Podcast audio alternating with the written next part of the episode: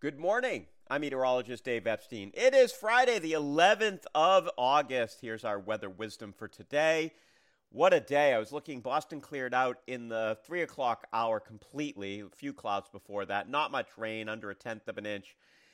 If you, if you were looking at my Twitter feed or kind of listened to me yesterday, you sort of had the idea, I think, I hope, that this was not going to be as kind of bad as, you know, it potentially could have been. That even though there was a flood watch out, it was just a watch.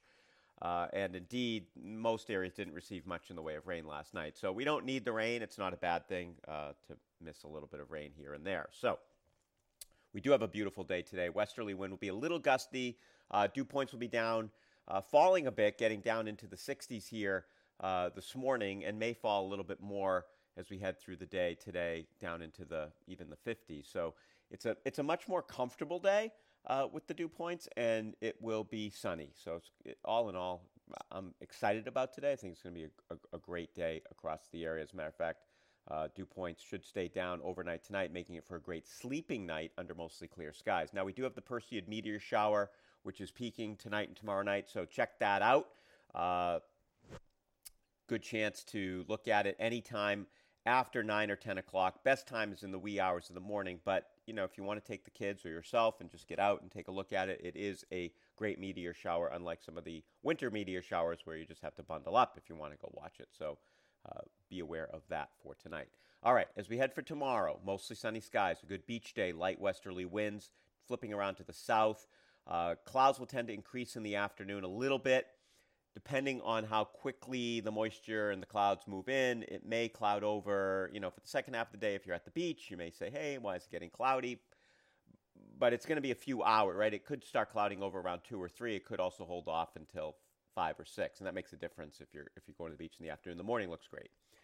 A couple of showers and storms around Saturday night into Sunday. Now, this system, it's a it's a cold front that's going to be moving through.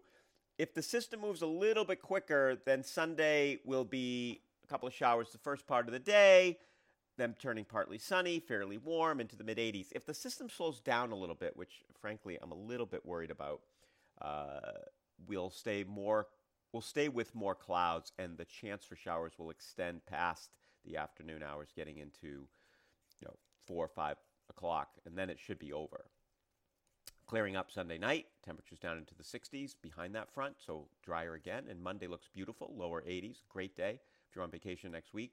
Uh, Tuesday, partly sunny, maybe some showers developing uh, Monday night and ending Tuesday, and then Wednesday and Thursday next week look pretty good as well. So next week looks like a good vacation week. I know some of you may wait until this time of the year to take your vacation. Uh, the challenge with that, of course, is that you don't have quite as much light in the evening uh, or the morning, but this is a pretty good week considering the amount of rain that we've had this summer. Uh, across the area. So there you go. Pretty good weekend upcoming. Sundays, eh, I'm, I'm I'm not thrilled about Sunday, uh, but we'll see if uh, we can get the cold front to move through and clear us out a little bit earlier. Have a great morning, everybody.